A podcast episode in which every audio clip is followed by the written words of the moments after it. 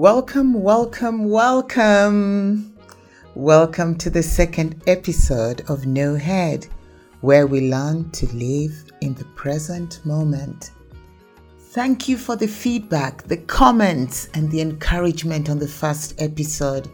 That has really inspired me. My name is Dorothy Oko. Truly excited about this show where we navigate life together. As is our practice, let's take a moment to fully arrive. Fully arriving is not about reaching or getting to a specific physical destination. It's about taking time, time to be fully present. Let's bring our attention to our breath and our breathing. Breathing in and out. Notice your in breath and your out breath and continue following your breath. Let your breath lead you and simply follow your breath. Breathing in and out.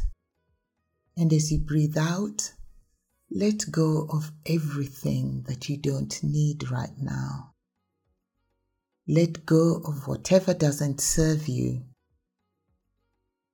And notice where your breath is most vivid where you feel the sensation of your breathing strongest, and focus on that area for three breaths.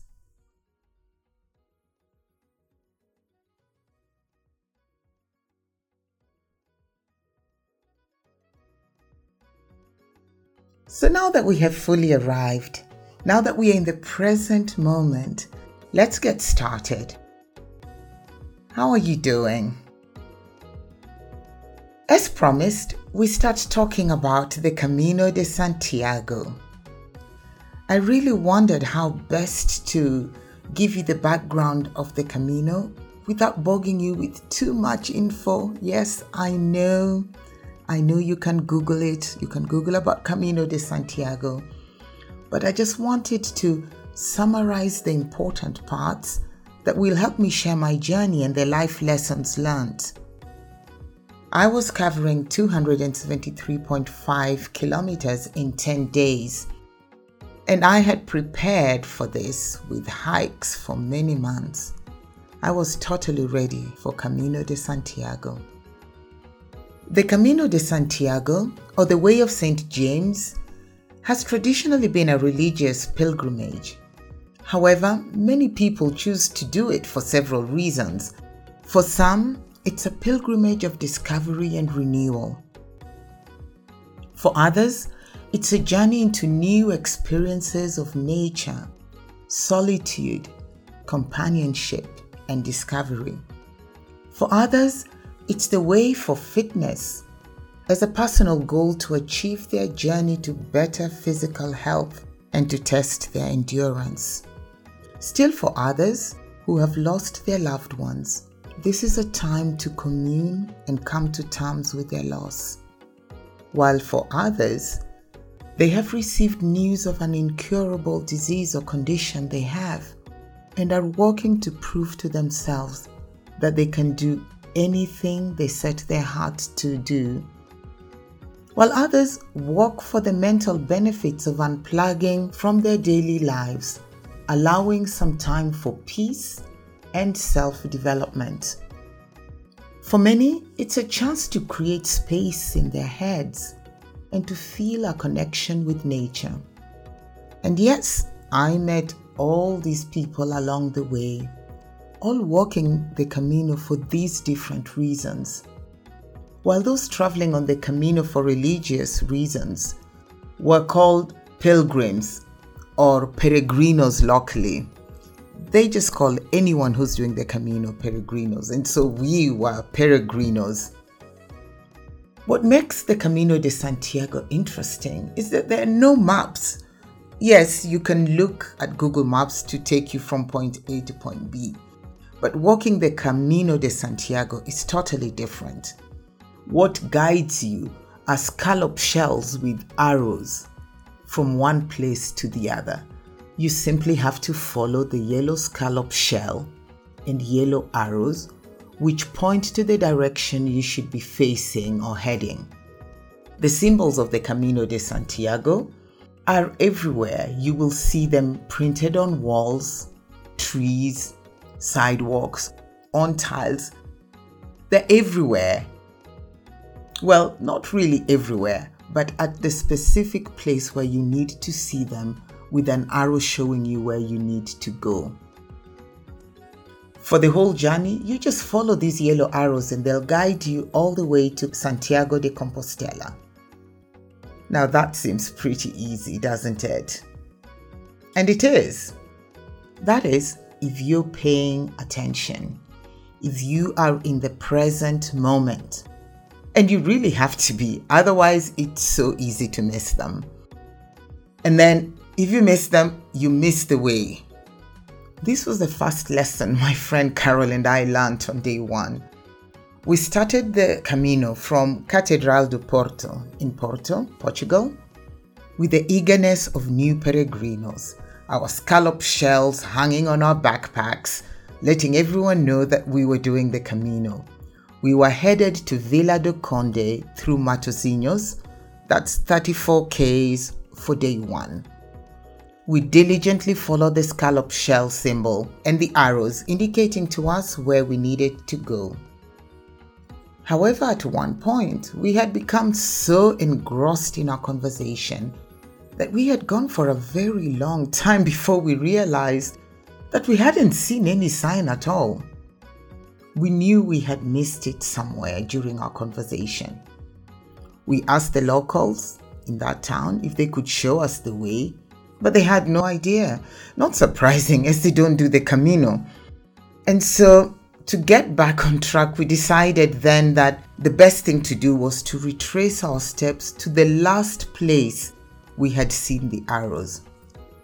That was a good 6k we lost.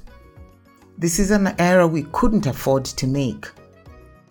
We needed to do 34Ks that first day, as we wanted to catch up with another friend, Jane, who was celebrating her birthday in two days' time. This loss of time was not great for us, as it meant we would arrive very late at Vila do Conde. But it taught us our very first lesson about being present on the Camino. It's so easy to miss the signs in life because we are engrossed in other things. So, let me ask you a question. When was the last time you were really present? I mean, present so that you did not miss anything. When was the last time you really looked? And when was the last time you really ate?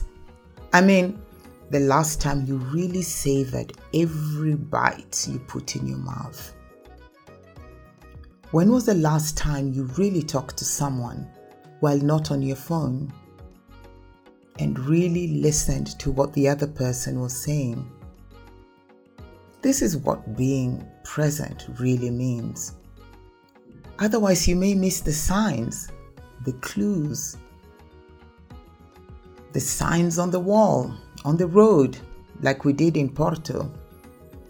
As you're talking to someone, you may see something else in their eyes, on their face, that you'd miss if you were on your phone or doing another task. As you're eating your meal, you'll discover you're full as you're enjoying every bite and being fully present and listening to the cues your stomach is giving you. However, if you're on the phone or watching TV while you're eating, you will miss this clue very easily. As you're having a chat with your friends, put your phone aside and you will notice something in their face that will lead to another conversation that you might not have had. And so I learnt about being present in the little things as we were walking the Camino.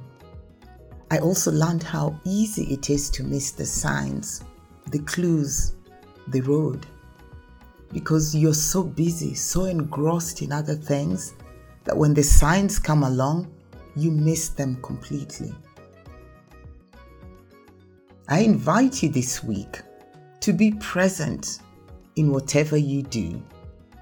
Let's be present in our conversations, in our eating, in our exercising at the gym, in whatever activity we undertake to do. The Camino teaches you to be present, to live in the present moment, to look at the trees on the road, on the tiles and walls, or on the gates for the yellow scallop symbol with the arrow. And when you catch it, you know that you're on track and your heart sings, for you know you have been present. Well, that's it for today in No Head, where we learn to live in the present moment. Thanks for listening. Join me again next Tuesday when Meng, the founder of Search Inside Yourself, will be my guest here. You don't want to miss that conversation. Make sure you subscribe to the podcast on Google Podcast and SoundCloud so you never miss an episode. You can follow us on Instagram, No Head Podcast.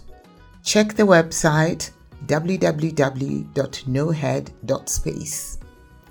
That wraps up what we have for you today on our second episode. Okay, my friend, catch you next time. Have a great week. And remember to be present this week in whatever you're doing. Whether it's washing your hands with soap, yep, that's what World Health Organization's first step to prevent the spread of the coronavirus. Or if you're spending time with your loved ones or cooking a meal, take a few breaths to tune into the present moment. Don't miss the signs on this journey we call life. May you be well. May you be safe. Till we meet again if you think of anything, just drop a comment on Instagram, No Head, Twitter, No Head Podcast, or check out our Facebook page, No Head. Thanks for listening. Bye bye.